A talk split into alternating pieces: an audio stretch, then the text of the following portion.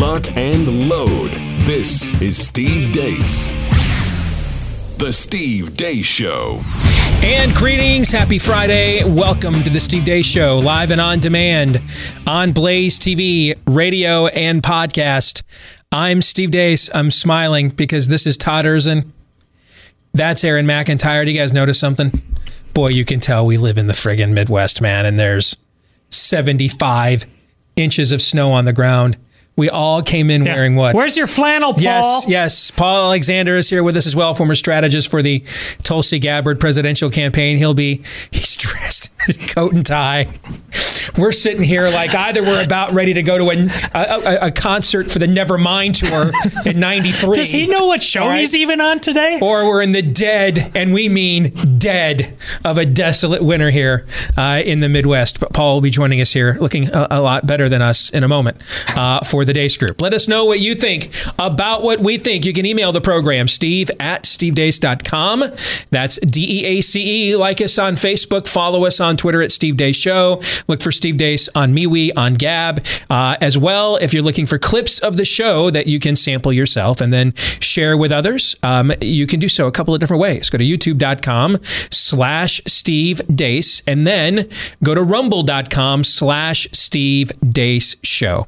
All right. Uh, coming up next hour, Feedback Friday. Hey, I want to welcome a brand new uh, partner to the program, uh, Raycon, uh, and their earbuds. And when these came in the mail, my my son looked at me and said, "Hey, are those uh, are those Raycons?" I said, "Yeah." He goes, uh, you, "You mind if I give those a try?" I said, uh, "Not until I do." All right. So that was a good sign that he knew what they were right away, right? That that he was like, hey, those are those are some of the best ones around. Uh, you put Raycon's wireless earbuds in your ear. I tried these out at the gym the other day. Totally drowned out all the sound around me. A nice fit. I've got these weird ears where like my ears are normal size, but like the entry to the ears is extremely small. All right. Thankfully, it comes with one of those things with the numerous different sizes to, of, of earbuds to plug it in, so you can eventually find one that works. All right. No dangling wires or stems to get in your way here. Raycon comes in a range of stylish colors, always with a comfortable in-ear fit for a more discreet look. Uh, they're built to perform anywhere, anytime with water and sweat resistant construction and Bluetooth that pairs quickly and seamlessly with enough battery life for up to six hours of playtime. And right now, Raycon's offering 15% off all their products for our listeners and viewers. Uh, and here's what you got to do to get to take advantage of that. Go to raycon.com, Raycon, C O N, raycon.com slash Steve. That's it. Raycon.com slash Steve. You'll get 15% off your entire Raycon order right now when you go to raycon.com slash Steve. And now it's time for the Deace Group.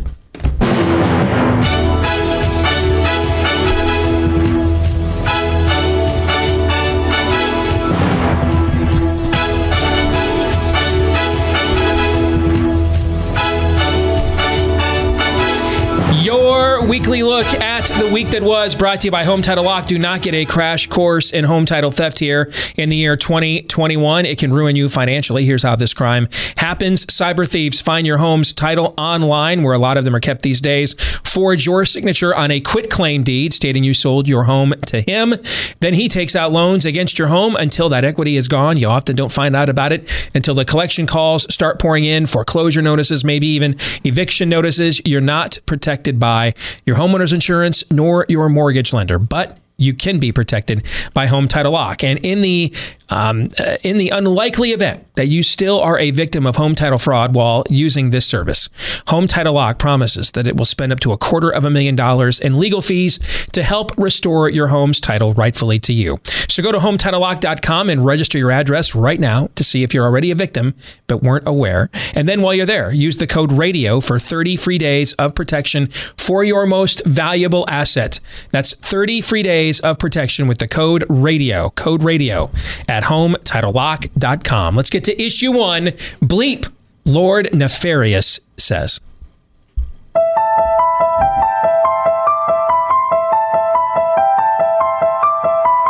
Obviously, Florida remains uh, a hot spot.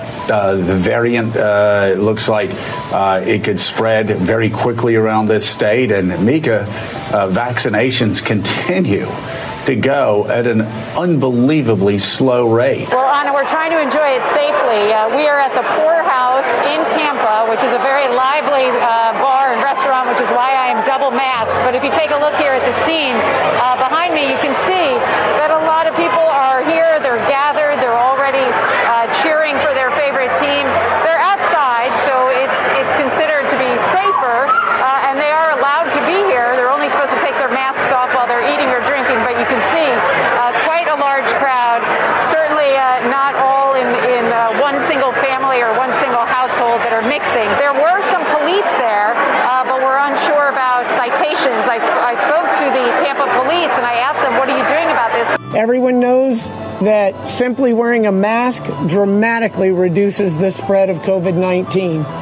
And I'm proud to say that the majority of individuals that I saw uh, out and about enjoying the festivities associated with the Super Bowl were complying. Those few bad actors uh, will be identified, and the Tampa Police Department will handle it. Ron DeSantis uh, has been uh, stumbling around over the past year or so and has had some real problems, uh, especially as it's pertained to vaccines. But I don't think anybody would have expected him to foul it up as badly as he has. My friends behind me Dr. Collins and Dr. Fauci about whether or not I should take my mask off. And the truth is, although we're more than 10 feet away, I think it's important that I not. Is there going to be a time when we're going to be no masks? Where the level of virus is so low, it's not a threat at all, then at that point you could start thinking in terms of not having to have uniform wearing of masks. His goal that he set is to have the majority of schools, so more than 50%, open uh, by day 100 uh, of his presidency. And that means uh, some teaching in classrooms. So at least one day a week. Hopefully it's more. That is our own effort to make our own, set our own markings, bold and, and set an bold and ambitious agenda for how we're going to measure ourselves and progress. What do you think of requiring a COVID test before someone flies, even domestically? Well, there's an active conversation with the CDC right now. What I can tell you is it's going to be guided by data, by science. I would just say that the president's belief is that uh, trans rights are human rights, and that's why he signed that executive order. Uh, and in terms of the determinations by universities and colleges, I would certainly defer to them. Ted Cruz tweeted that he tried you, he tried to have you murdered at Capitol the okay. Capitol riot. So um, that's not the quote, okay. and um, and I will not apologize for what I said. Uh, former President Trump was banned. If he came back, ran for office again, and, and was elected president, would you allow him back on the platform? So the way our policies work, when you're removed from the platform, you're removed from the platform, whether you're a, a commentator, you're a CFO, or you are a former or current public official. Very best information.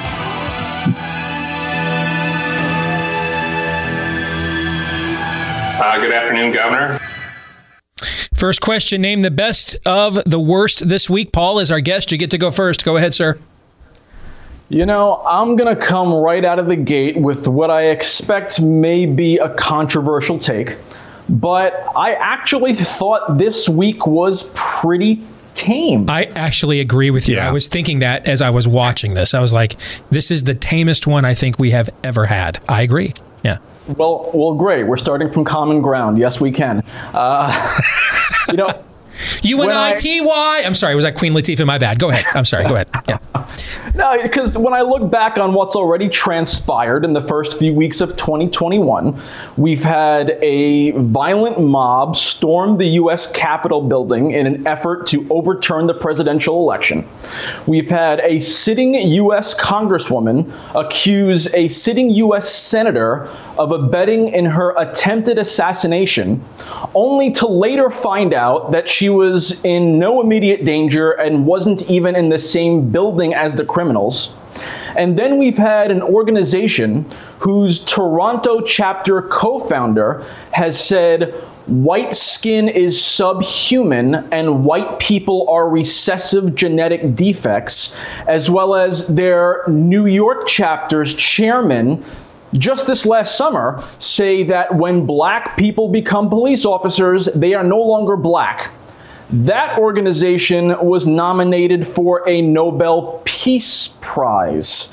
So when I look at the events of this week and compare it to what's already transpired, yeah, it felt pretty tame. I mean, yes, we had the typical litany of hypocritical petty tyrants like the California DA or the Tampa Bay mayor who were exposed for not adhering to their own professed standards of COVID protocol. And yes, the New York Times continues to essentially serve as a propaganda arm for communist China. But, you know, that's essentially another day that ends in Y right now. So I say we chalk this one week up as a W and uh, and move on.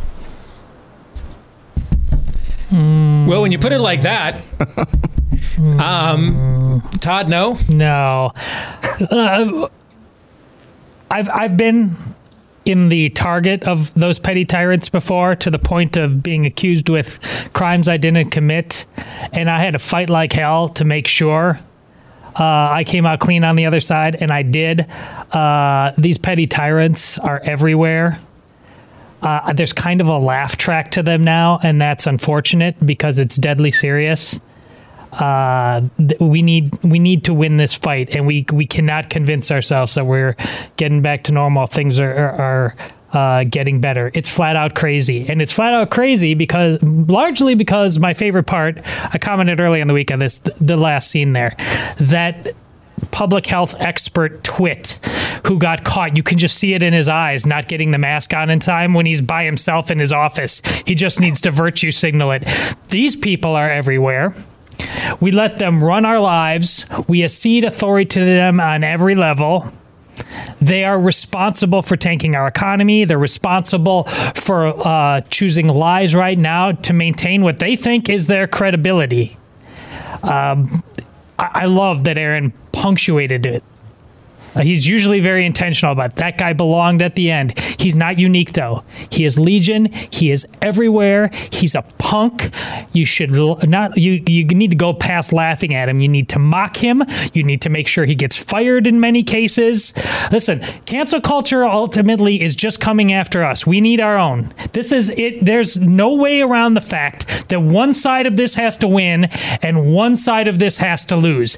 And I'm tired of having to explain that to other people because I ain't going down like this to that guy. I ain't.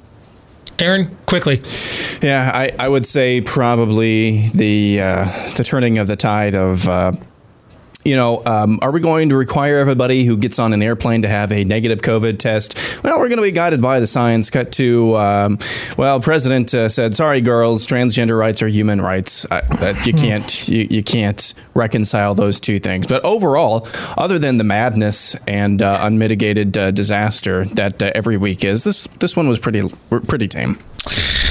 Uh, by the way, if you missed it yesterday's overtime, I, I broke down why I think it's going to be darn near impossible for them to come up with some kind of plan uh, to for the government to pass its responsibility of COVID mitigation onto the airlines. So you can watch that uh, on our overtime at blazetv.com slash deace.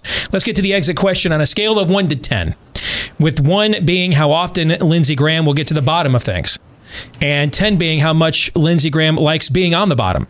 Uh, rate this week's level of total depravity. Todd? 10. Paul, what do you think? I object to your question on the basis of your continued assault and mischaracterization of Lindsey Graham. I will not be bullied, Steve. We must repeal your bigotry of Lindsey root and branch. Now, please put on your mask. That's that's awesome. I, I was going to do one, but it just went up to a 10. Yes. Yeah. Yes. Let's get to issue two. Carano canceled.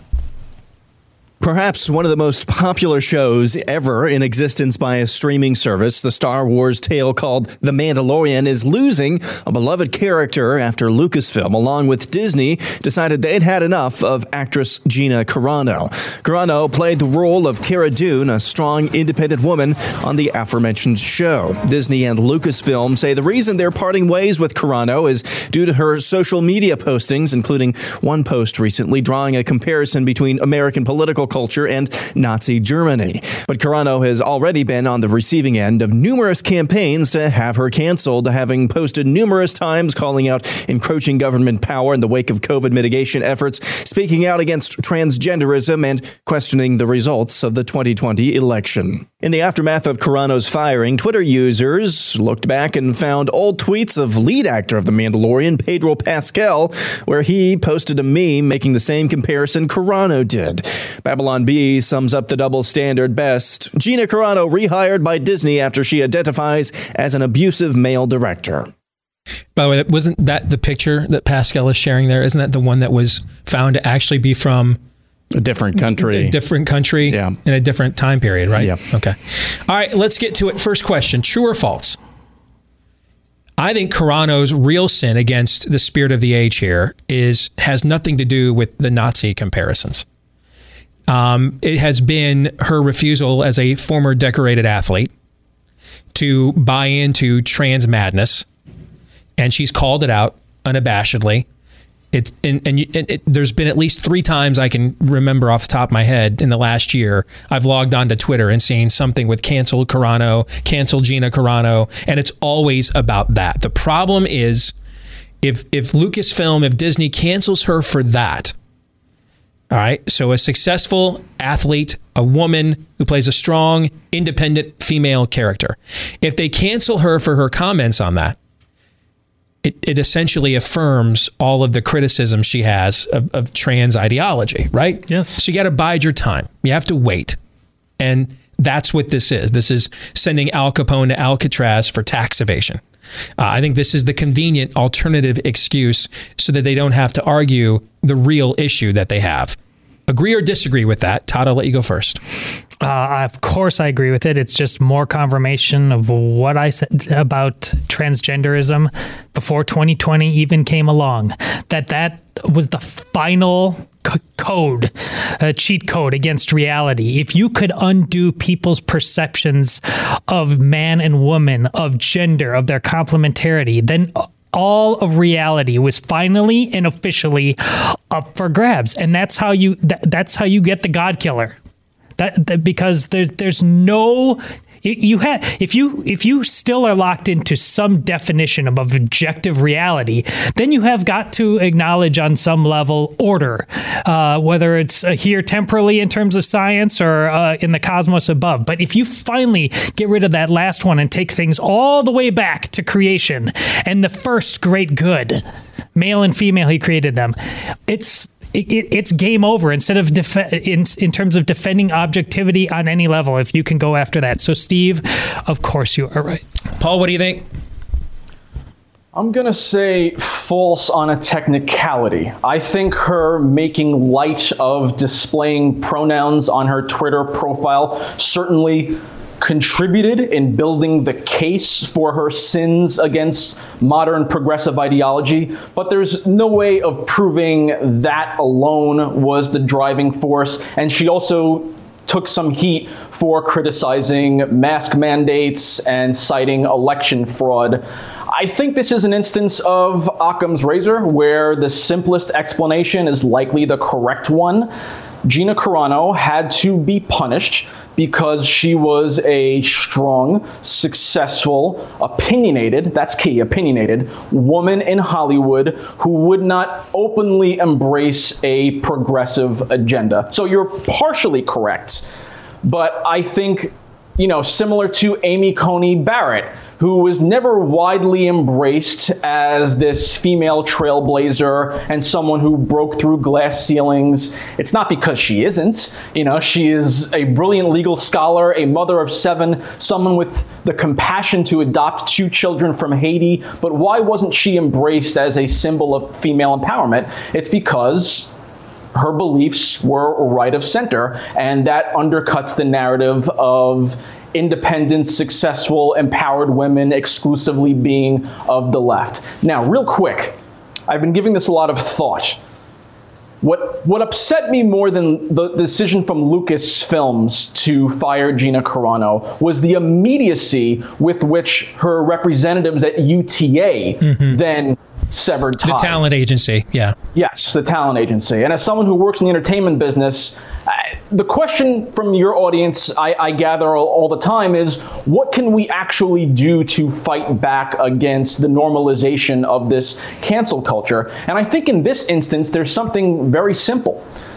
There are talents like Michelle Malkin, Brian Kilmeade, Dennis Miller, Meghan McCain, Lara Logan, uh, Willie Robertson of Duck Dynasty, prominent conservative voices who are represented by UTA, an organization that has now made clear they are actively working against your values mm-hmm. of free speech.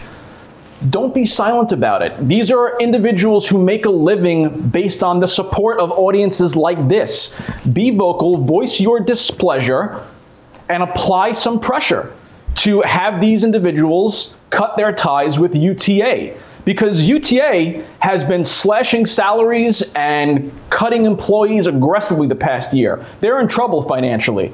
Another agency like WME or CAA will grab up these people immediately because this is millions of dollars that'll be left on the table if they cut bait with UTA. So, for people looking for an easy way to push back and get a victory this is one way to start. I'm glad you went there because you know, I've got 15 emails in my inbox right now. Um, are you guys gonna, you know, are we gonna boycott Disney Plus? Blah blah blah blah blah. Okay.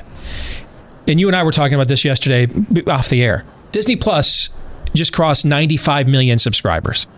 Yeah. Let's let's say we got the full throated organizational heft of the Blaze and the Daily Wire and Rush Limbaugh. Uh, just start naming big names, okay? And big platforms, Fox News, and we all went all in to cancel Disney Plus for six months. Let's say we got 10, 15 million people to cancel. That, that first of all, we couldn't. I'm just telling you that. We could not do it, okay? But let's say we pulled that off. That is nothing, man. That's a nothing burger okay, I, I guess they'll live life with 70 million subscribers then. I, I mean, how will they ever muddle through? I, I think we've got to figure out, which, and that's what you're explaining, Paul, to, to borrow a Star Wars reference here. What is the thermal exhaust port? You can send all the X Wing fighters at a Death Star head on all you want. You might get some surface blows, you might take out some gun turrets, but eventually Alderaan still explodes. What What is What's the thermal exhaust port? What I hear you articulating here is that's an Achilles heel there. That's a place vulnerable to attack. Yeah. Yeah, that's your point of leverage. I mean, these agencies only make their money through their clients. So there's no sponsorships, there's no subscribers, there's no advertisers. If they lose clients, that's money, and that will make a lasting statement. I also hear you saying that you think this is overall that, that she's a unicorn. This is what they've been trying to do this with Chris Pratt who's maybe the most popular movie star in the world right now. They've been trying to do this with him for the last couple of years uh, for similar reasons. They, they tried doing it a few months ago with Matthew McConaughey when he was out promoting his book and he was like, uh, I actually agree with you guys on the issues. I just don't know why we have to hate the people that disagree with us. And they wanted to cancel him for that. Well, you don't hate these people, then, you know, then you should be canceled. I, I what I hear you say is that she is not, she's just a, a, a cultural unicorn here that has to be cast out, similar to those other two examples. Somewhat, I think she's more of a threat because she is a woman. Yeah, I agree. There's a lot yeah. of there's a lot of investment behind the narrative that independent, strong women are exclusively of of liberal ideology, um, and I do think because you know, whereas McConaughey is more, hey, let's not hate the other side. Gina Carano is more actively espousing views from mm-hmm. the other side, Agreed. so it's a bit yeah. different. Yeah, Pratt's not political at all. He's just very open about his Christianity. Carano was was was per her character, she was she was dropping bombs. Aaron, what do you think? So I think the answer to this question is is true. And you mentioned Chris Pratt. I was going to mention him as well. Guys, they're trying to cancel the author, or they have tried to cancel multiple times the author of the probably most ubiquitous story, my generation's Lord of the Rings and Harry Potter. They've mm-hmm. tried to cancel J.K. Rowling most multiple times for simply saying boys are boys and girls are girls, not for not not for any necessarily what we would call. Yeah, she still um, thinks we're all Nazis. Yeah, she still yeah. thinks that we're all. Uh, she, she, yeah, all, all Nazis. Yeah. She she she's doing it for the reason. Hey, Um, what's the point of being gay? What's the point of uh, feminism Yes. if, uh, if if you can just be anything at any time Right. based on your own whims? That's the reason why she's saying, and even that's that's not woke enough. So I, I, I would say the answer to this question is is definitely true, and I would also add. It's a great idea by Paul. The, the the word there, and this is a good reminder for this that he used. And I'm glad he used it. Is leverage, the leverage point, because uh, you you can't against the behemoth of the long march through the institu- uh, institutions. Uh, you're not just going to be able to hit that uh, broadside 300 style. Um, remember 300. You know, all those guys actually died. Um, you you have to be able to find leverage points, and that's I think Still that's made a it good for a hell of a movie, though. Exactly. What do you think, Todd? You've been sitting quiet for the last few minutes while the rest of us have gone back and forth. What do you think? Well, you, you know, I said you were right about the transgender. The best tweet she ever did about this, and you know, it got out of their skin when she responded to pronouns and she said in R2D2 speak, beep, bop, boop. She just totally disdains their lies. She's a fantastic woman. And another great uh, Babylon Bee about her said, uh, Disney believes in strong female characters as long as they're fictional. She's, why do we have to wait for her, the MMA fighter, to be the one in the ring to just tell the truth? That's all she's doing. That is it. She's a fantastic human being, tough as nails, tougher in real life than she is even in an MMA ring because she she's not that guy that we just talked about with the silly little mask. She's so unique. She's so real. It's fantastic. By the way, breaking news. I'm just seeing this right now uh, from Deadline. Gina Carano announces new movie project with the Daily Wire's Ben Shapiro. Nice. Uh, quote, they can't cancel us if we don't let them, unquote. So if you were wondering, is is is she going to sh- shirk? Uh, is she going uh, to become a shrinking violet in light of what they've done? No, she is uh, doubling and tripling down here in the aftermath of what has gone on. So, any quick thoughts about that? Always fight back. Always fight back. Don't play by their rules ever because they're ridiculous. Exit question. And I want to give me a quick answer why you answered the way you did. We got about two, three minutes. Will America cancel cancel culture? Or will cancel culture cancel America? Paul, what do you think? The numbers are on the side of America to cancel cancel culture. It's just a matter of mobilization and making the effort to fight back a lot easier to wrap your head around. Because the, the, the loudest voices are not greatest in number, they are just very organized. And I would say, you know, 80% of the country genuinely hates this trend towards silencing people's opinions and free speech. I mean, even Gina Carano's, I, I looked at a timeline of her offenses. they, they, they were not egregious. Uh, you know, even if How I about, disagree how about James Gunn, the director, who got canceled a couple of years ago for for pedo humor, and then was brought back? How about him going in and liking the tweets calling for her cancellation this week? How about that? Are you Apples? kidding me? I'm not kidding. See, you. this is no, no. This is why the opposite is true. At this rate, as and I just got done endorsing how great she is, but e- e- cancel culture is absolutely going to cancel America at this rate. There's not enough of her right now. It does, we we we're simply a nation of cowards right now. Does, and I that, I wish you were right about that eighty percent, uh, Paul. But even if they think that, they sit there and they just take it over and over and over again. Aaron, what do you think? Yeah, I would tend to agree with uh, with Todd, especially the way things are trending. Because the way things are trending, if it hasn't stopped yet, it's not going to stop until the people who um, who, who need to speak up are going to be victims of it, and at that point, it's going to be too late. quick, quick point. Go ahead. Do I Paul. have- do I have- Go ahead.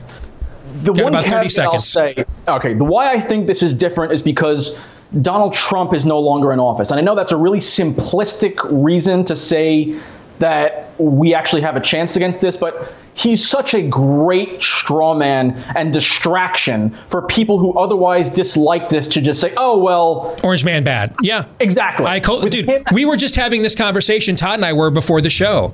It's like Orange Man bad gone, and the AP now wants to dunk on Andrew Cuomo, wants to dunk on the Lincoln Project. They're like doing real journalism. uh, You know, again, that's kind of what he's talking about, is what you and I were discussing before the show. We'll come back the masquerade. We will discuss that next.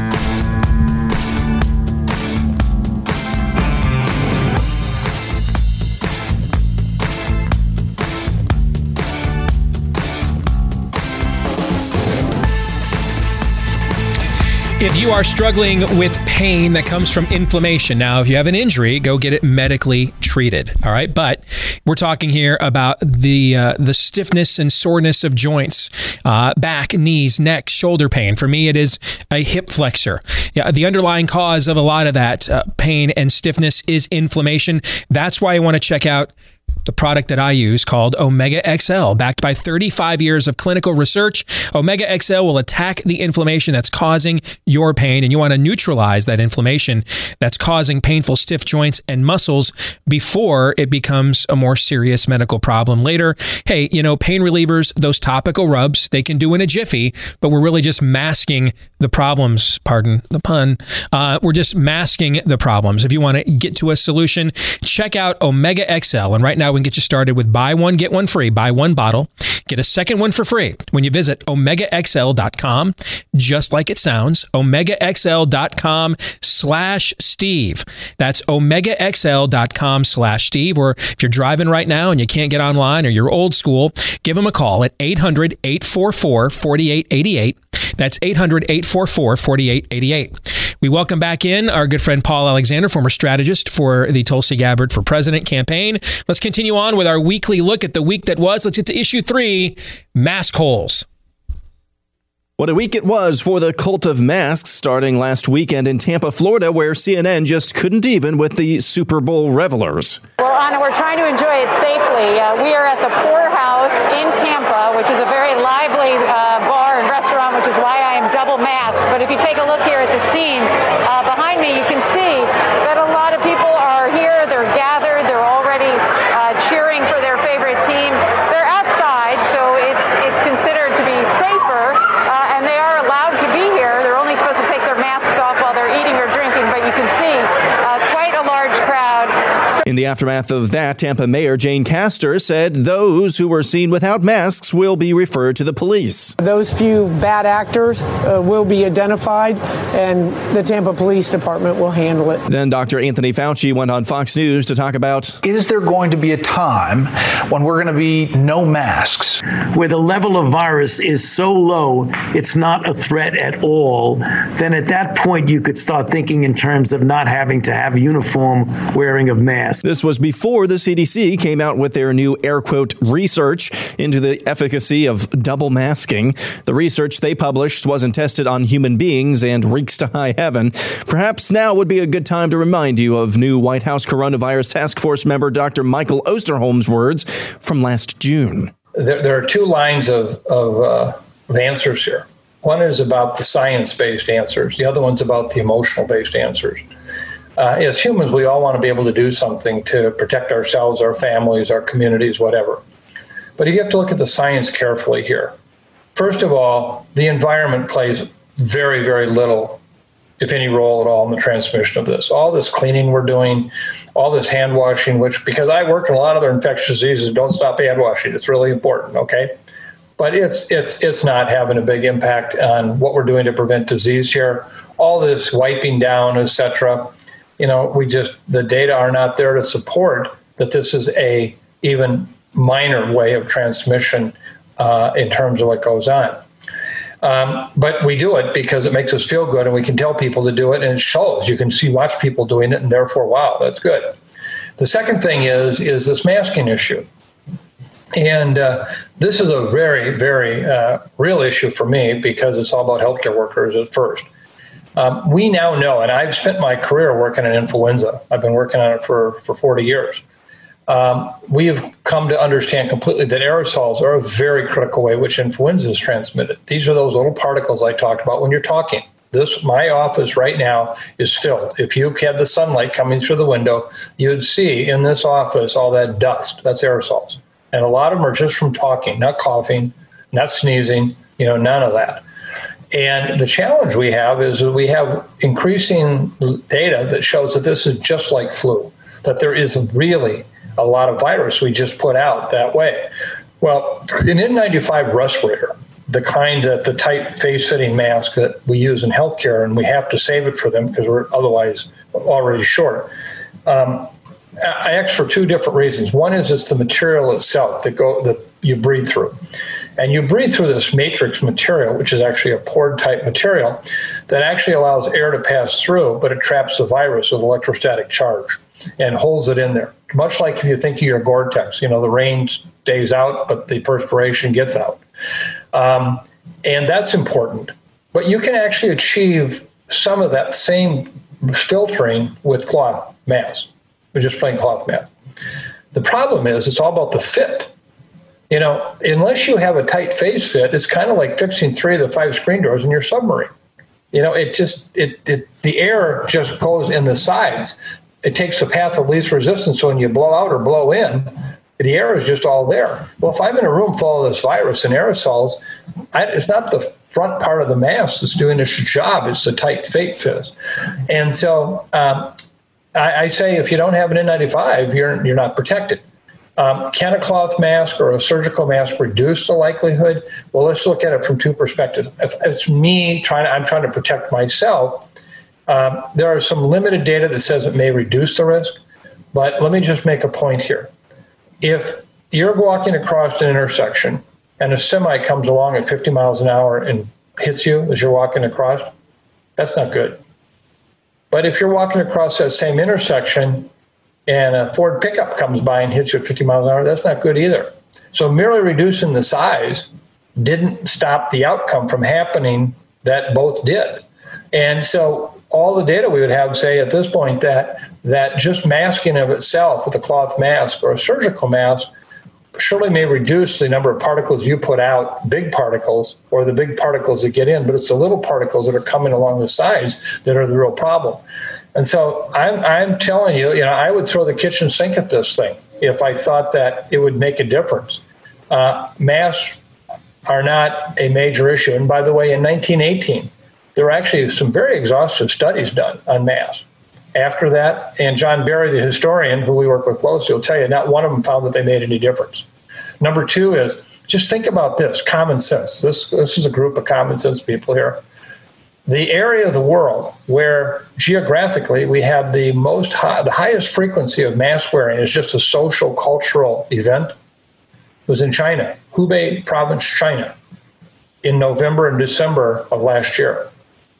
Did that mask wearing have any impact on that emergence of that horrible, horrible uh, city on fire situation? I mean, that was one where we had virtually everyone wearing masks publicly. Didn't make a difference. He goes on to talk about the uh, Scarlet Letter impact of okay, uh, you're a lesser person if you're wearing if you're not wearing a mask. Uh, you're a better person if you are wearing one. Why don't we just apply this? If you're a smoker, you're a second class citizen. If you're overweight, you're a second class citizen. So true or false? First question, Paul. I'll go to you first. On day seven thousand three hundred and ninety-eight to flatten the curve. Anthony Fauci, whose brain waves were posthumously downloaded into a supercomputer named MODOK, which stands for Modified Organism Designed Only for Killing uh, so that he may continue on as our guide, urged Americans to cover every pore of their skin with masks as the COVID 19 IFR skyrocketed to 0.2764219%. Paul, your thoughts, true or false?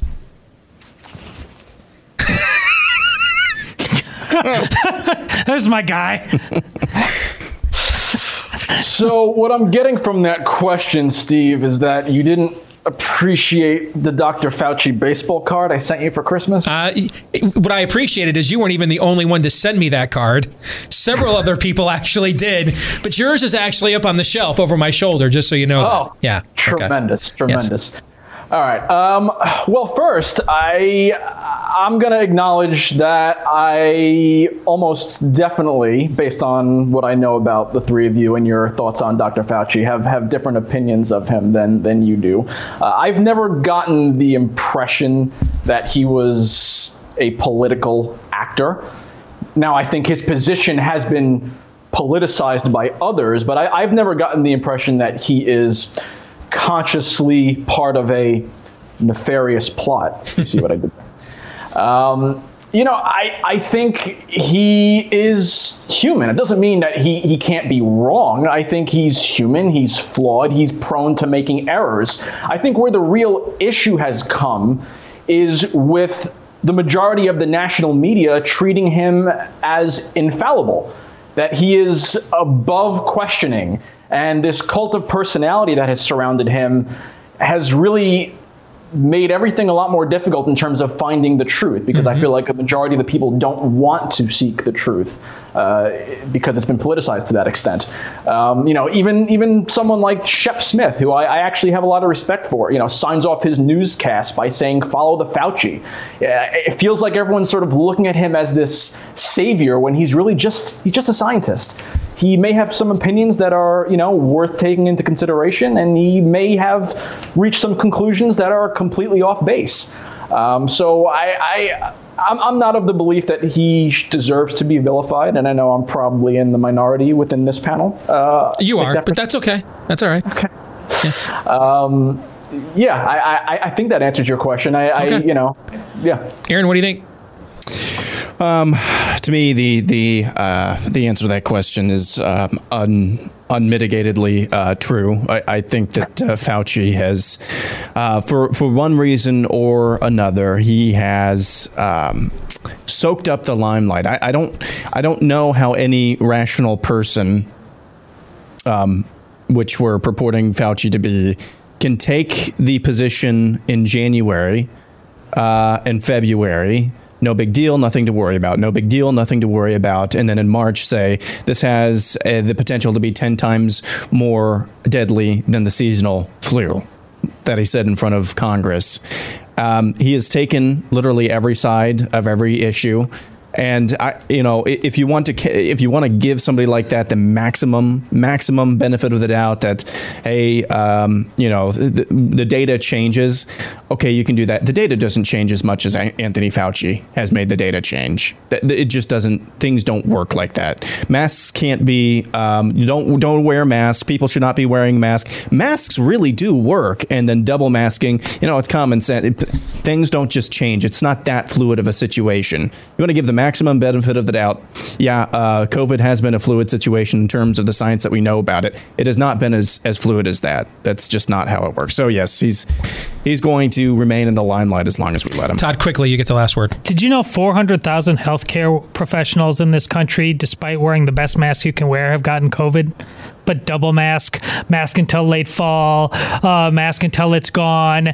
Listen, we need to be making more Nazi analogies, not less, because these are disgusting propagandists. We told you since March, and it's getting worse. It's not getting better. Exit question. If the answer to when the masks go away were a Beatles song, which Beatles song would it be? A. The Long and Winding Road. B. Here Comes the Sun. Or C. Strawberry Fields Forever. Aaron. Strawberry Fields Forever. Todd. Yeah. See. Paul, what do you think? Long and Winding Road. All right. Issue four impeachment, really quick, in and out, because we have predictions. How much have you watched this week and why? Todd? I've watched a little bit, and again, it's the premise: if they can do it to him, what they can, uh, what can they do uh, to us? It, it's important for that reason. Okay. I've watched zero because I don't care. Aaron. Uh, I've watched more of this uh, in Congress, honestly, than I have any of the impeachment stuff. And for those of you listening, what we're watching is Congressman Tom Emmer upside down on Zoom.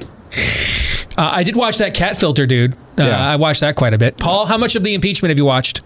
I have not watched a single second. And it's not because I think Trump should be absolved of any, any responsibility. I just don't believe the process has any credibility. You know, the uh, residing judge is a sitting Democrat senator who's twice convicted Trump and accused him of committing a felony. There is no cross examination, no witnesses. There's no genuine effort to make this a fact finding investigation. Yeah, it's or- just a or hearing. fundraiser. It's a fundraiser. Yeah. Let's be honest. That's what it is. It's a fundraiser. Yeah. My, my, my only genuine interest of this whole ordeal is uh, is in seeing how, how Senator Ben Sasse votes because I, I do believe he is a sincere constitutional conservative and he would not vote to convict purely because he doesn't like Trump. So I'll, I'll be looking very closely at what he does. He's going to vote to convict because he doesn't like Trump. All right, let's get to the predictions. Um, I shouldn't have done that, Paul. I'm sorry. played. Bad Well Steve. played. Bad state. I'm sorry. All right. Predictions here. Go ahead. Uh, be, before COVID madness is over, if it is ever over, it will be seriously, seriously put out there that triple masking is something that can be done. I'm dead serious. I'm dead serious. I can't wait for when the teenagers start getting triple condoming in the uh, sex ed class, and it turns out to be like the best abstinence message ever. What do you think, Todd? Go ahead. I think uh, Cuomo is uh, in enough trouble that he's going to have to throw Fauci under the bus because remember, Fauci said New York did everything right. As a And- human shield, saying, "Hey, yeah, yeah, okay, Cuomo, I just followed All Cuomo. I'm just following the expert. All right, Paul, your prediction. Go. Gina Carano will be the newest cast member of The Five by April. That is a fascinating prediction, and I could, I could see that, and I think that would be a great move for them. Yeah. So my prediction is the gentleman we just heard from, Michael Osterholm. I think he won't survive 90 days as Biden's COVID advisor, and here's why. See, I actually think Michael Osterholm is a real scientist. And what he has been trying to do for the last six months to a year is I think he's figured out there's not a market for science. And so he has tried to play the Fauci political game. Remember last week or two weeks ago when he was asked about the double masking thing, it's like, that's a bad idea. Science says it's a bad idea. Uh, it's bad for the wearer, right? He ran it all down. Yeah. Now we're out there, uh, well, we should do it. I, I think he has, has started off thinking, doesn't mean he's been right all the time either. But he has started. I think he started off thinking that there was an actual market for science, and then figured out there's not. And now he's trying to play the political game. The problem is he's not an ideologue. I mean, this guy's worked for multiple administrations, the World Health Organization, the University of Minnesota. He's not a creature of Washington or New York like Fauci is. Right now, he's holed up at the University of Minnesota, and I just think he's not good at this game because he's trying to he, he- he's trying to find this place where you don't have to go full out media whore like Fauci and still be a real scientist, and that place in our media does does not exist. So I don't think he's going to last. That that's my prediction. I think I think he has too much of a history of being an actual scientist to survive. Good. I hope he doesn't last because then he doesn't deserve to. Paul, good to see you as always, brother. Thanks for joining us. All right. Likewise. Good to see you guys. All right, thank you. We'll come back. Hour two on its way. We'll get to Feedback Friday. You'll get to set the agenda of what we're talking about. The very first topic we're going to address systemic racism. Somebody wants to push back on me and my view on that. So we'll get to that and more in Feedback Friday coming up with Hour two in a moment.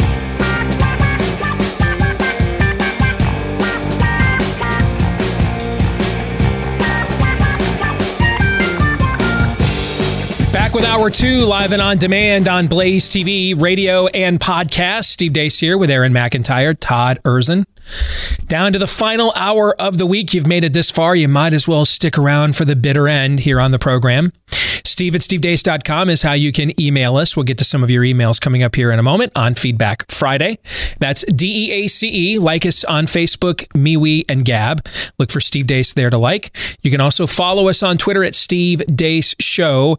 And then if you're looking for clips of the program that you want to sample, and then you hopefully will share with others, go to youtube.com slash Steve Deace and rumble.com slash Steve Deace Show. If you're looking for copies of my latest book, A Nefarious Carol, we started delving into that for Theology Thursday yesterday. The sequel to my 2016 book, A Nefarious Plot. Get your copy today at amazon.com, or if you want to bypass them and get an autographed copy, you can do that via Premier Collectibles. Uh, just uh, for the link, go to my Twitter account, Facebook page. It's pinned right to the top of each one where you can click on that link, get an autographed copy. You don't have to give Amazon any of your money if you don't want to. But if you don't mind going to Amazon, if you've read the book or listened to the audio version and you liked it, you wouldn't mind leaving us a five star review there at, at Amazon. We would appreciate that. Similarly, if you're a podcast listener, we appreciate you. Show your appreciation for us, please. Hit that subscribe button if you don't mind. The more of those, I mean, we were just looking at some of the podcast numbers for this show and our podcast audience uh, essentially uh, i mean the numbers you were just sharing with me it basically doubled last year right Yeah, if I'm reading them correctly, which I think I am, then then.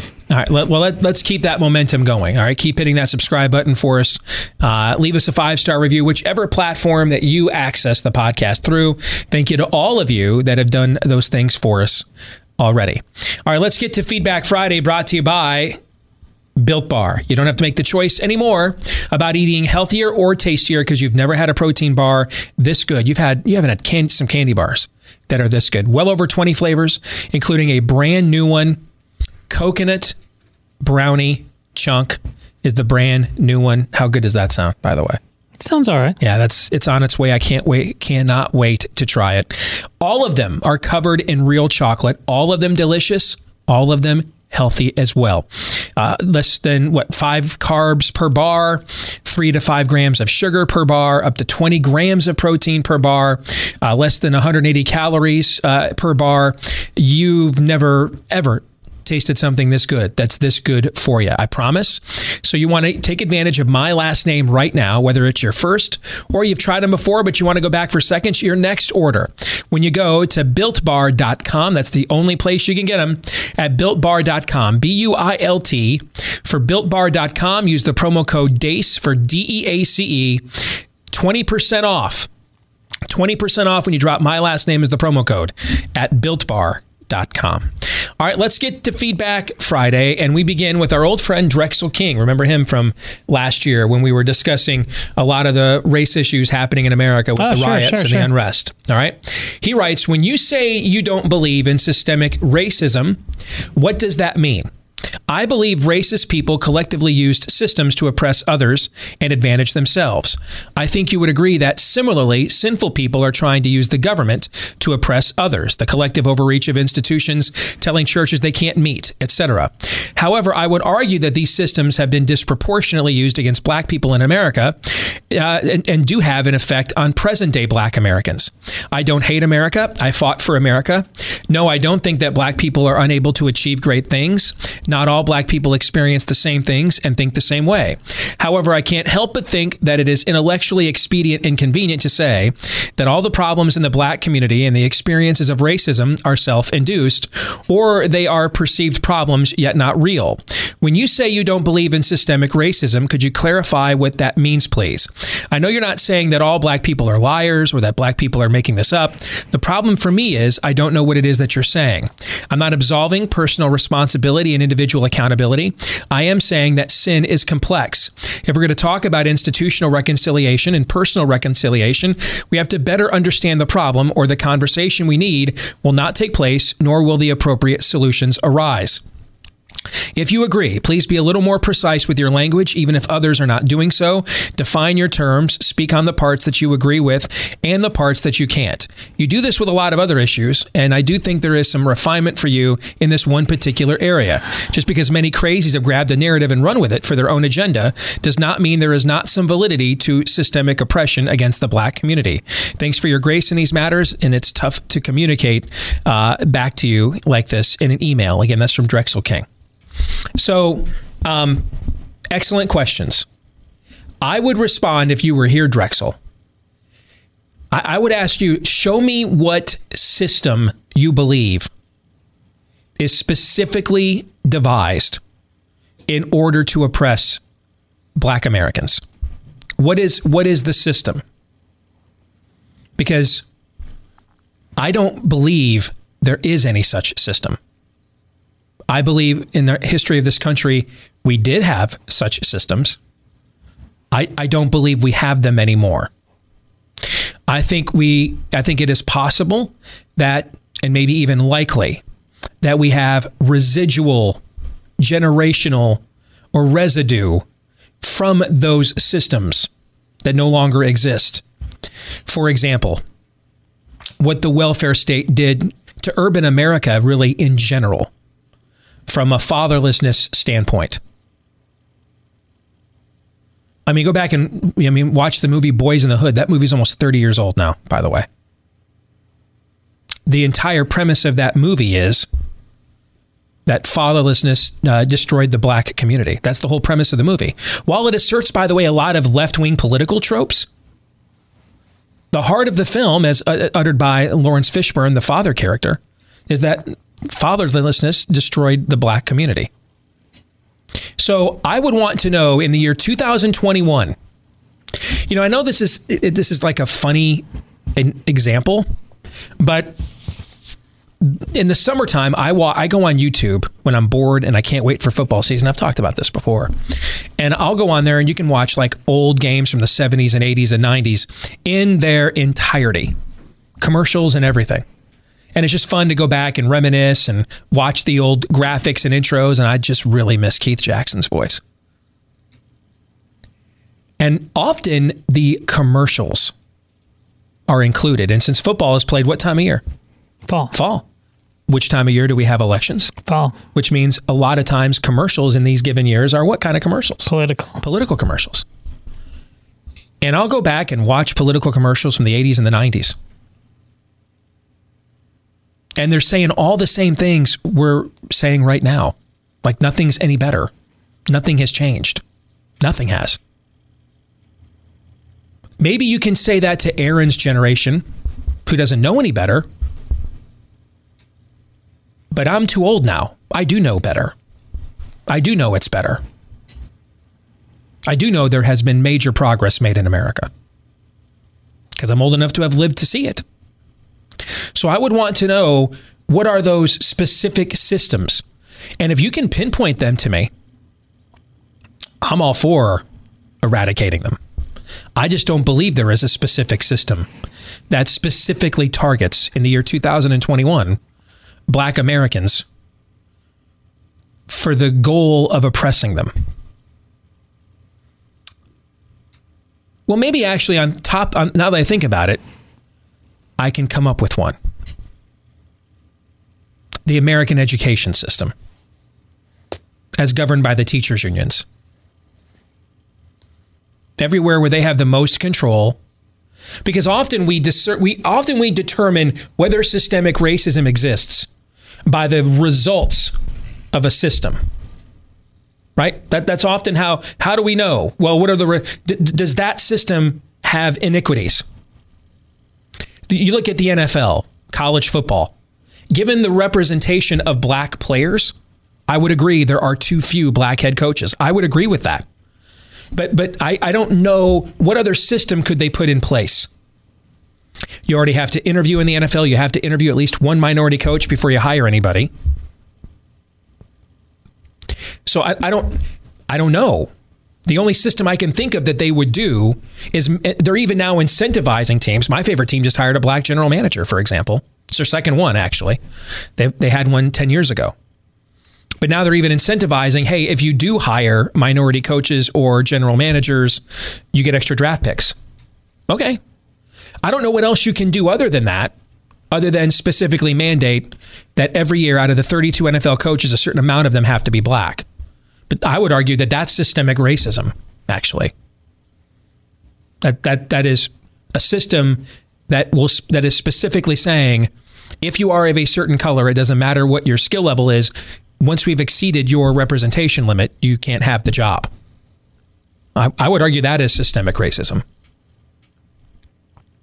The one area where, if we're going to use results, you can't really use police shootings. There's been so much work done that has shown actually police over it's not even close actually shoot white people far more than blacks. It's not even close. Just go look at the Washington Post own database on it. It's it's actually not even close. I was stunned too, by the way. I was shocked, but the numbers are what they are. One area where if we're going to just and I, and I don't even believe in using results because if we just use results to determine whether something is systemically racist, then I think we are going the other way. We're totally removing personal responsibility from the equation. But again, I don't know what other metric is good to use. So, okay, let's use that one. There's one area where I can say, I, I, I could see an, an, an example of systemic racism, and it's the teacher union controlled education system. Where the more control teachers unions have in those areas of America every single time without without exception every single time you see black achievement the lowest every single time. And that's why I've been a big proponent of uh, school choice education freedom throughout the entire course of my career so I'm a big proponent of things like charter schools, private schools, homeschooling, is because of that. But I, I don't know where. Uh, give me another. I would I would ask you show me where you think it exists, and then let's talk about those specific examples. Because if I could cite specific examples, I would believe in systemic racism. But other than the educrat controlled teacher unions, Um, I can't come up with one. What I what I think is that by and large, a group of shakedown artists have realized there's a lot of money to be made by pretending that America is still Birmingham, Alabama in, in 1957. By pretending to believe Donald Trump was George Wallace, as was George W. Bush, as was Mitt Romney, as was John McCain, as was Ronald Reagan. Just every Republican is George Wallace, who was actually a Democrat. Um, that's what I see. I, I, I see a system. I don't believe I don't see systemic racism in America other than the teacher union dominated education system. Well, you know what? Maybe I came up with one more. I would I could argue Planned Parenthood is an example of systemic racism. I mean, first of all, it was one of the reasons it was specifically founded was the extermination of, of, of black people, number one. But but then number two, when you look at the abortion rates in the black community compared to every other demographic, it's just not even close. So I, so you've challenged me on the spot and I didn't have like answers prepared ahead of time, just thinking through this. So I started off thinking there were none. I actually have come up with two. So there you go. The the Educrat teacher union dominated system.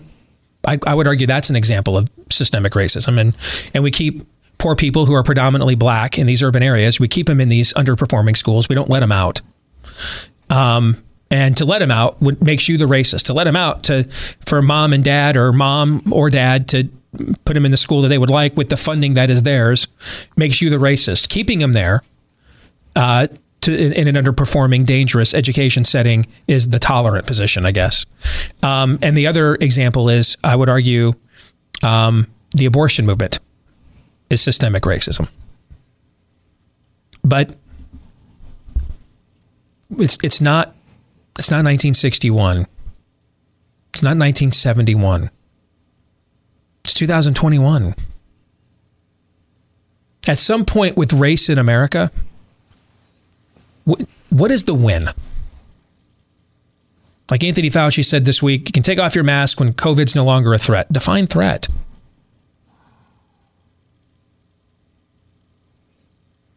The flu's still a threat. Colds are still a threat. Measles is a threat. Define threat. What does that mean? Until it's zeroed out? So smallpox then, thousands of years. This is Fauci's mask policy now. Yes, yes. Tell me tell me when tell me when we move on as a country. Tell me when. Tell me when we do. You know when when one black man said that time was? the beginning of the 20th century. His name was Booker T. Washington. And whatever uh, systematic racism you think exists now, compare it to what actually existed then. And his answer to that was let's not waste each other's time with this nonsense. Let's get to work. Let's have families. Let's start small businesses. Let's grow our own communities. Let's earn the respect of people by just being given the freedom that everybody else has. That's what he preached at the beginning of the 20th century. If it was good enough then, it sure as hell is good enough now. Steve I, nailed yeah, it in his analysis. I don't, I don't know anybody anything. My ancestors came over here from Sicily, Italy at the turn of the century. They lived in the ghettos before non whites do now. We were garlic eaters, wops, dagos. We weren't given anything. I, I don't. Oh, I, I'm not descend. I don't.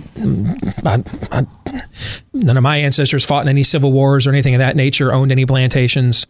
Well, I can't totally say that because I don't know a lot um, about well, yeah, the one side of the family I don't know though a lot about is the ones who came over here the turn of the century. But so. Steve, you grew up in a stable household, mom yeah. and dad, right? I mean, you yeah, silver was, spoon in your mouth, right? You yeah, i mean, I was born to a 15 year old mom. Oh, we, we yeah. ate government cheese. Yeah. We were on ADC food stamps. There's that. You know, so I, I mean, I got to tell you, I don't, I don't see it. Now, the two areas where I do see it, early in my career, I attacked those issues. That's why I helped put the first black member of the Des Moines School Board ever in office. Him and I went on to become great friends. He passed away a few years ago.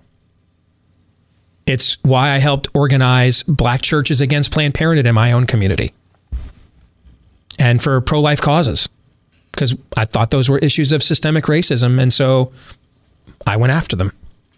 If there's others I'm missing, I'm totally fine addressing them. Um, but I don't, I don't, I don't see it. I don't, I don't think a renegade cop who should not have choked out George Conway, but Floyd. I, or George Floyd, I'm sorry, uh, should not have choked him out. But, but I don't think the fact that a guy who once a drug addict who once pointed a gun at a pregnant woman's stomach was choked out by a cop. I, I just, I'm sorry. I don't think it's an episode of Roots. And I'm not, you know, I'm not sorry, actually. I don't. I, I, I don't think that.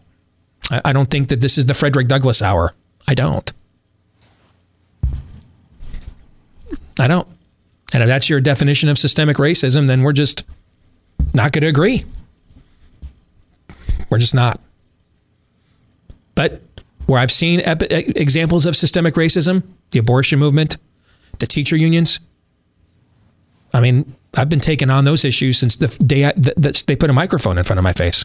I mean, they told me don't make your a, a school board election the centerpiece of your show. Nobody will care. Fifteen hundred people vote in those, but I made it the centerpiece of the show because I cared. My kids weren't even in the schools, or I don't even live in the Des Moines school district. You know why I did it? Love your neighbors, you love yourself.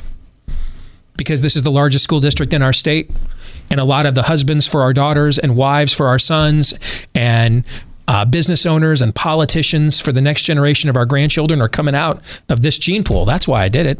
I don't live in Des Moines. My kids have never seen the inside of a government school building except if it's been for some community event. But that's why I did it.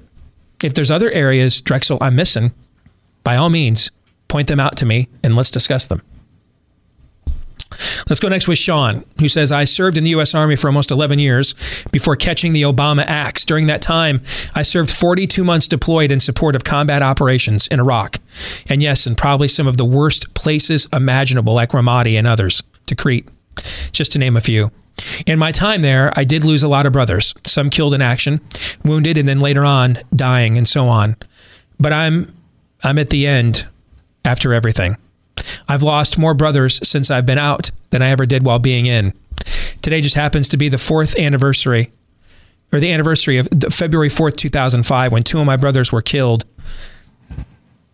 and injured significantly because an officer who should have never been put in charge of an infantry company company wanted to go to a big base and get a cup of coffee, literally. One of my brothers who recently took his life Granted, a part of me doesn't understand how some choose this path to end their pain, but his message that I believe is one there should be some light drawn to, that only life matters. And ironically, he was stating this while he was taking his own. I know you're a busy man, and I do appreciate everything you guys do with your show. I don't even know if maybe this is something you might read or not. Maybe it's just me venting at this point. But this message is clear, and his message was clear. Only life matters. He felt it so deeply ended up taking his own life to try to spread the message. I appreciate what you do with your show. Y'all are amazing. I hope you can keep this going for many years. Sean, I wanted to read that note because now we're now we're talking about sending. Uh, uh, President Biden's talking about sending people into Syria. The Washington machine of Republicans and Democrats are now we're talking about Burma. I didn't serve, brother. I'm so grateful and thankful people like you did on my behalf.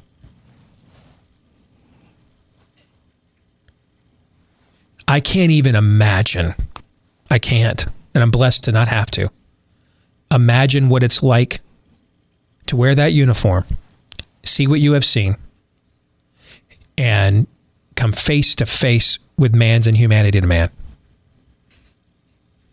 And then what that does to you when you ingest that, when you receive it. Unfortunately, east of Eden, war is a, necess- is a necessity at times for the human condition. Sometimes our systems of negotiation and diplomacy fail. Sometimes there's there's no other way to push back against evil than to confront it violently. But notice I started both of those sentences with the word sometimes. This perpetual war machine, this perpetual business of war. This isn't the 80s. You know, you're not standing a post in France or West Germany against the Soviet Union. And largely in cultures that have, while some vast differences, come from the same Western tradition that you do. So there's also some commonalities. Instead, we're going to parts of, of the world that are way beyond us historically. We are foreigners at best, infidels at worst. And we just perpetually hang out, waiting to see if today's the day that the bad guys ambush us. And then we're told we have to fight them over here over there or we're going to fight them here.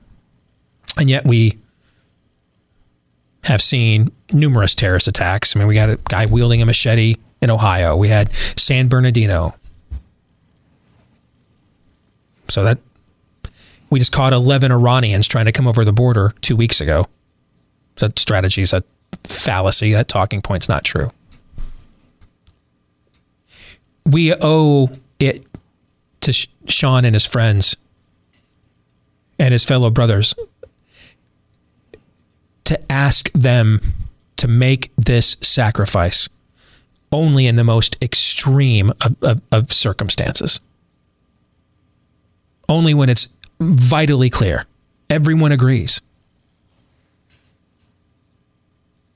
It's a necessity. There's no other way. But to just casually just assign people to these duties to have moms and dads now tagging out of the ring in the Middle East while their sons and daughters take their place to tag in is wrong. It's immoral.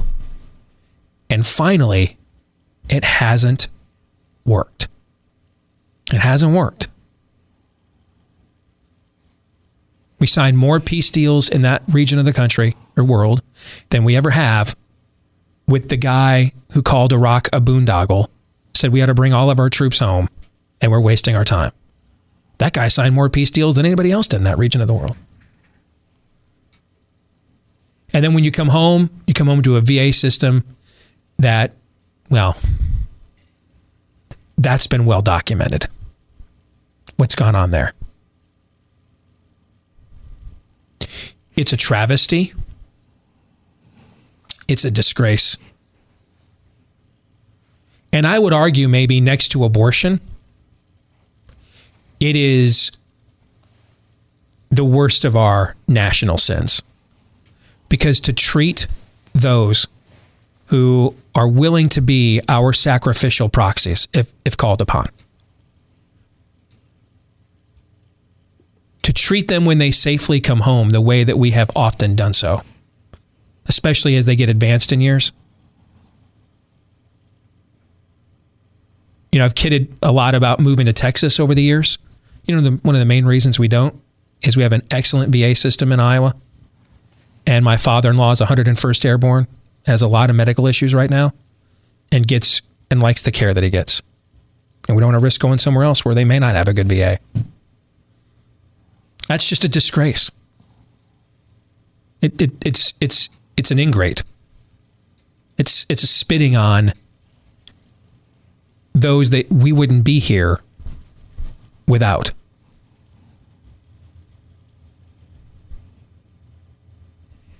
And I'm just, I was brokenhearted reading your note, Sean.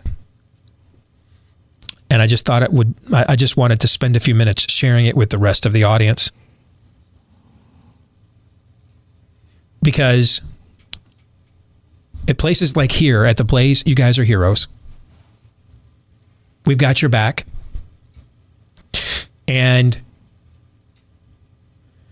we want to see you guys kick ass and take names and then come home and only be asked to kick ass and take names if that's the only option that is left. You didn't sign up to be a mall cop.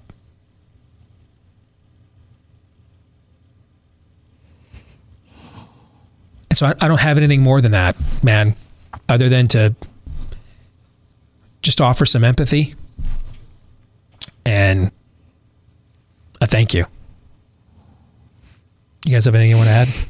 Yeah, this is a disgusting, bizarre world version of what we've done to men like this.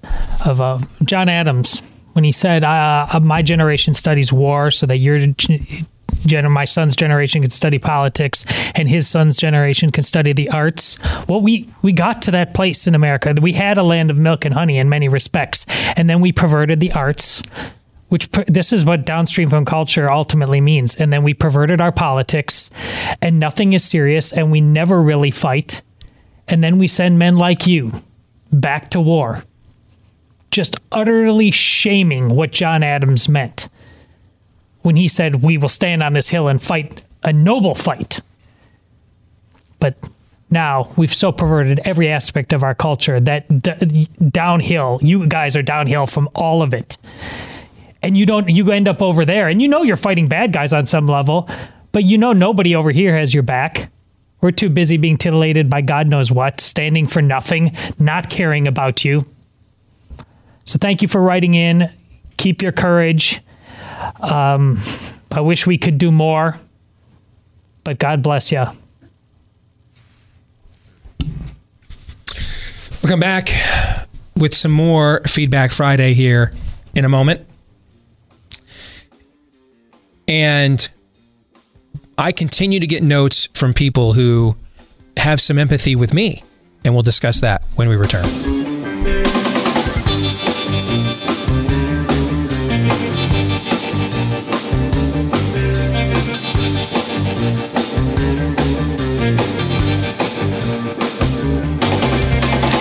We all know the detrimental impact of too much screen time for the kids, whether it's the content they're even looking at online or the shortening of attention spans, the loss of creativity. So we need better ways for our children and grandchildren to use their downtime. That's why I want to tell you about Annie's Kit Clubs. They have the perfect subscription box for both boys and girls. For the boys, they've got the Young Woodworkers Kit Club. It's a monthly subscription that puts real tools into your child's hands so that they'll receive an all in one woodworking kit with the material materials and tools needed to make an awesome woodworking project with minimal supervision.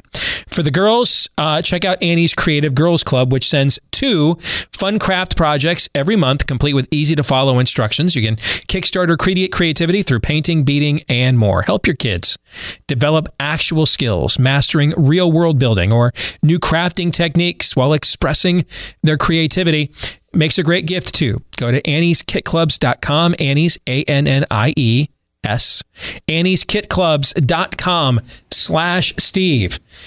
Save 75% off your first shipment. That's a big saving. 75% off at annieskitclubs.com slash Steve. Again, annieskitclubs.com slash Steve. Let's continue here on some theology. Thir- I'm sorry, uh, Feedback Friday with Hunter.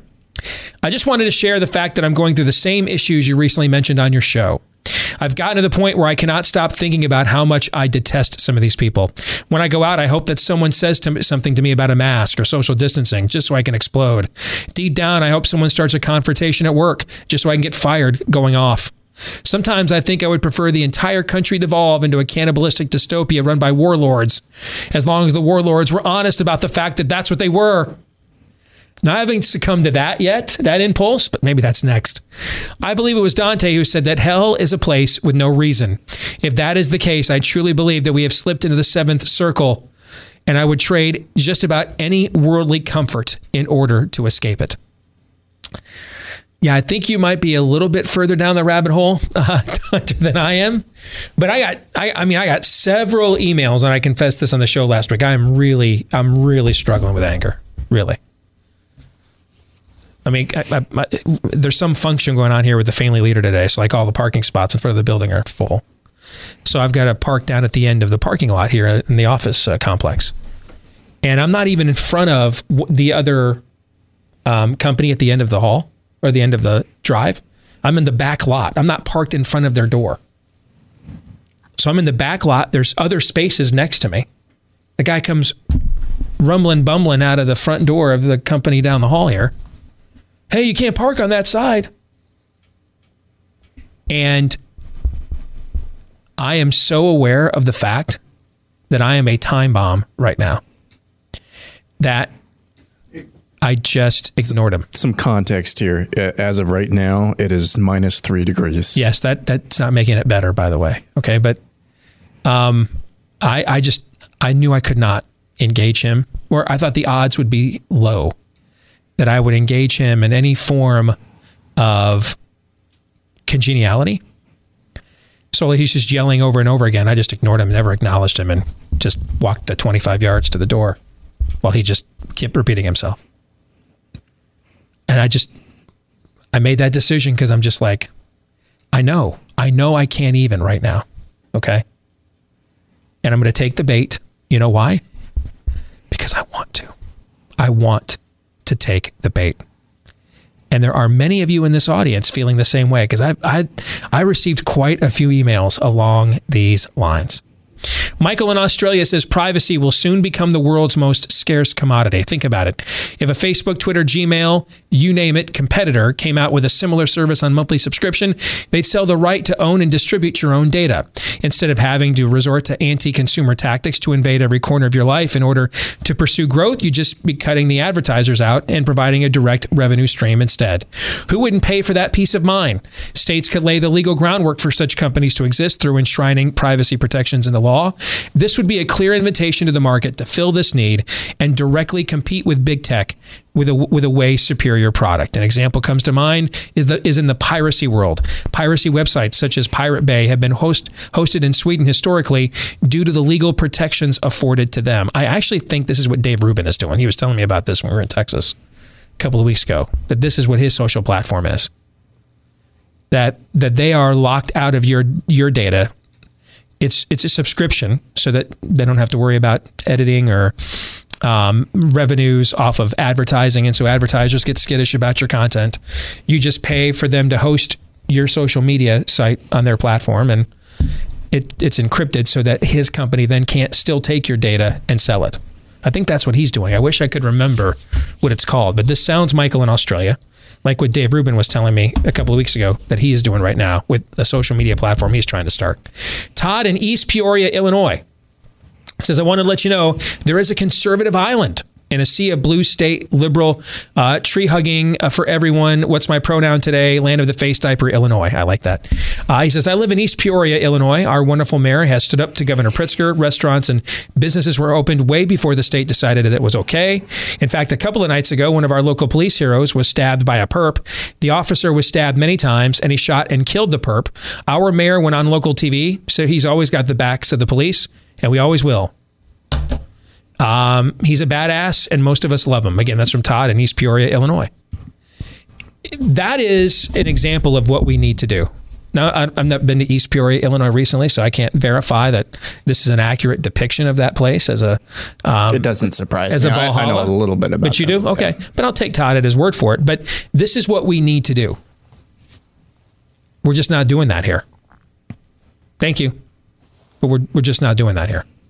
That, in our county, in our state, in our city, our precinct, our neighborhood, our state. We're not we're not we're not doing that here. But thanks, but we're not. We opt out. Appreciate it though. Knock him knock him dead. We'll see how it works for you, but here, that doesn't work for us. Thank you. That's what we have to do. Anything short of that, and you're a protester in Tiananmen Square standing in front of a tank. Werner writes, You guys are truly inspirational. I never thought about returning to the church before I started watching you guys' show. I've started the process of getting back on that path, and you've been a big part, big part of it. Keep fighting the good fight. Thank you very much, Werner. Appreciate it, brother. That's why we do what we do here. Nothing blows my mind more than those emails. The Mm-hmm. fact that people are returning to God because something the three of us may have said. I'm. I mean, I'm humbled beyond That's words. proof there is a God. Yeah. Yes. Yeah. Yeah. That's well said. Yes. Gary writes, I agree that people judge truth by their feelings. I do it too as a Christian. I often will not share the gospel because of the feeling of fear. I fear the consequences and potential ramifications of sharing the gospel. Therefore, practically speaking, I disavow the truth because of my own feelings. Well, the good news is you recognize this. That's the first step. But the next step is now you've got to rectify it. Okay?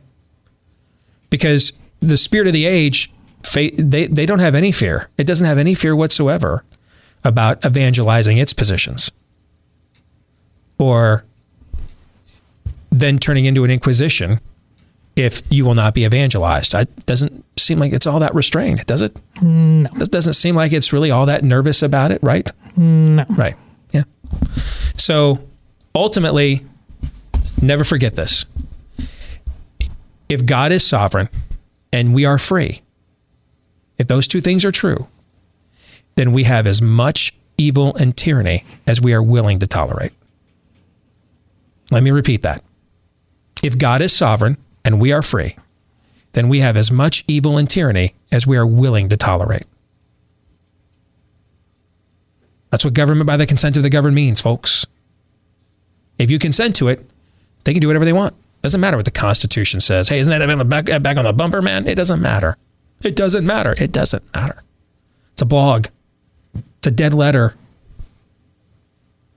Whatever you consent to is the law. No matter how many times you quote codes and constitutional uh, um, clauses and amendments, irrelevant. You consent to it, it's the law. You made it so. So if God is sovereign and we are free, we have as much evil and tyranny as we are willing to tolerate.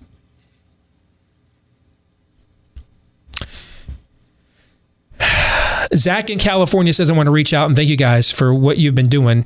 The Lord has used you guys to show in a major way in my life. I've been a Christian for 10 years, but, but over the last few, my faith's been kind of dormant things began to change three years ago when I started getting involved politically and culturally. I began a journey through conservative media in pursuit of truth and a foundation for what I'd come to believe, uh, much like when I came to the Lord 10 years ago.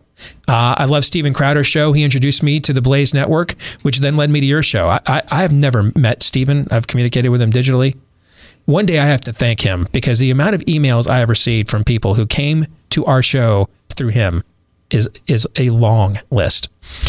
Um, but you guys have now become one of my favorites on the Blaze by far. Your examination of our country's culture and politics from a biblical worldview is refreshing. I thought I had tuned in simply for daily political analysis, but ended up getting far more than I imagined. I appreciate so much of you guys' abilities to highlight the deeper spiritual warfare that is happening in the country. That this isn't simply a political battle. Listening to your show has caused a fire to light up again in me for both the Lord and His truth. I'm yearning again to know Him and to live out the life He's called me to live. I want people to know Christ and come to repentance again. I'm getting boldness to speak out again, which I thought I had lost. Basically, if it wasn't for God leading me to your show, I'd probably be baiting to Fox Hub. I'm sorry, did you see that? oh, my bad. Ralphie, what did the piggy say? Sorry. Um, can't forget that one. I'm fully on board with the theme of the show this year. The answer is us. So I'm trying to live that out in my own life and encourage my fellow believers and conservatives to do the same. Pouring myself into my marriage, my church, my job, being a leader, and an advocate for the truth. Um, thanks again. Keep fighting the good fight. P.S. I am owning the snot out of my Democrat mom with all the COVID data you guys have been providing. In your face, mom. Yes, that's funny. I like how he throws that in, like this really like pious, inspirational note. At the end, dude, I'm freaking crushing my mom right now. All right, that's great. Throw that in at the end. Love that. Um, Chad in New Jersey writes Being a young male conservative in a blue state, I'm finding it harder and harder to find like minded individuals in my area. I feel overwhelmed by left wing views. Conservative views are publicly lynched in my face, whether it be Instagram or even in my own iMessage group, chat, group chats amongst friends. Wondering if you had any advice for young adults growing up in an age when you're praised for posting, flaunting your left wing views and ridiculed if conservatives do the same. How do I show more of my friends that liberty and freedom is the way? Aaron, I put this email in for you. This is your generation, right? It's funny. I was thinking about this same thing today. I, I mean, it's just. It seems like if you're a millennial and um, and even more so a Gen Zer, but I'll just speak for my generation now, having a, an even younger generation to kind of triangulate. I mean, uh, to kind of um, um, observe a little bit. The, uh, there there is a ubiquitous kind of mindset am- amongst millennials, at least that I've seen, is that they each want to be very, very different. In fact, the only thing they have in common, it seems like, is that they all want to be different. And then you, when you look, um, if you look at, amongst just the um, my cohort, so I grew up in the church. Um, I, I went to a private Christian school. I will say most of the people in my cohort, with limited exceptions and surprising exceptions when I look back on it, um, most of them either tend to fall into just the um, uh, left of center, if not now left wing, especially after leaving college, to um, a progressive Christian mindset, uh, small c Christian, to um, uh, to a more neocon, nicer than God uh, conservatism, if you can even say that. And I, I give that context. That's just my cohort. I give that context um, as, as a way to kind of understand how to persuade people. I, I think over overwhelmingly, and we've talked about this on the show before. The, the most the, the the best way that you can actually reach my generation is with a um, a, a- not not the physical conservatism socially liberal just be salt. Actually believe in something okay no more of the uh, no more of the actual or no more of the uh, milk toastness that we've seen from generations. That's they're rejecting that. They don't fall my generation doesn't fall for bernie sanders because he's got he's cracked the code of humanity. No they fall for him because he seems genuine. And people on the left seem genuine. Um, so I, I don't really think it's any sort of uh, silver bullet argument that you can make. Uh, are you genuine in your arguments? Are, are you actually a genuine human being? That- That's that's that's how you're going to reach, I think, the most the most people, at least in my generation. Now, Generation Z. Now that I can actually uh, rip on another generation instead of being the rippy, the recipient of the ripping, uh, they're a lost cause. They're a total lost cause. I'm just I'm I'm kidding, by the way. See how you like it, Gen Z? This moment of reassurance brought to you by Aaron McIntire. All right. The next email is too long. I don't have time to get to it, which is too bad because it's a great note from a guy living in a former Eastern Bloc country, but uh, we'll save it for next week. Any final thoughts before we get out of here today? Did you see what Gina Carano tweeted out finally? I did not know.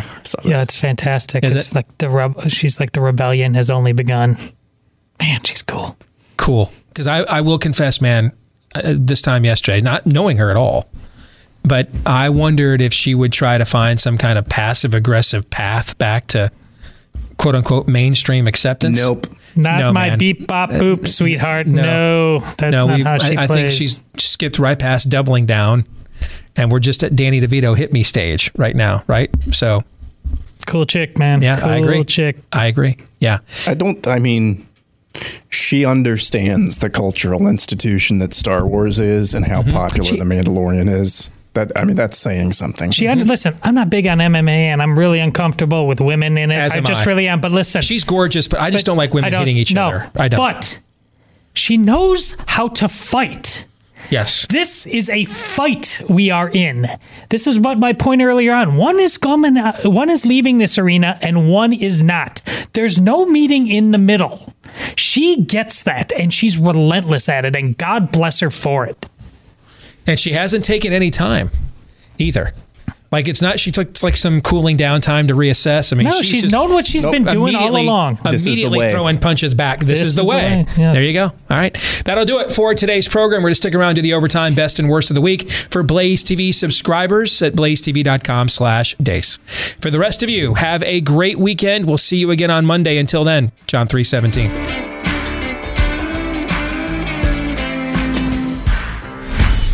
This is Steve Deace. on the Blaze Radio Network.